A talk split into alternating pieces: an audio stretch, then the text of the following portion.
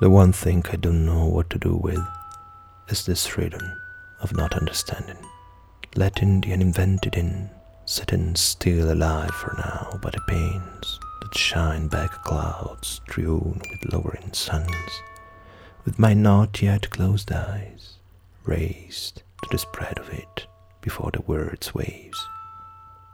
I can hear blows that break the perfect circles of words, the delivered load of thoughts, incarcerating ghosts. I know what they restlessly hammer on, even when they don't. I can't make a tale of my sinking, of my crossing ever more unguarded thresholds. All the others slept, I've gone around that blank point, turning away from the next person's breath through some windless night. With so much work still to be done, should I now speak to say nothing, reading from self erasing pages?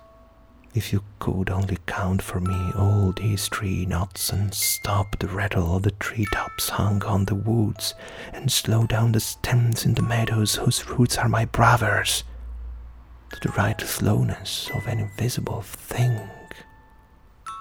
Or would you please leave me in a place where the gate swings again and the winds close their fists and someone else could get me soon?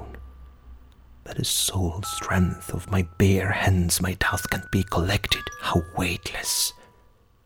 The eyes that followed unreachable light dried out. My bones are needles which the north seeks.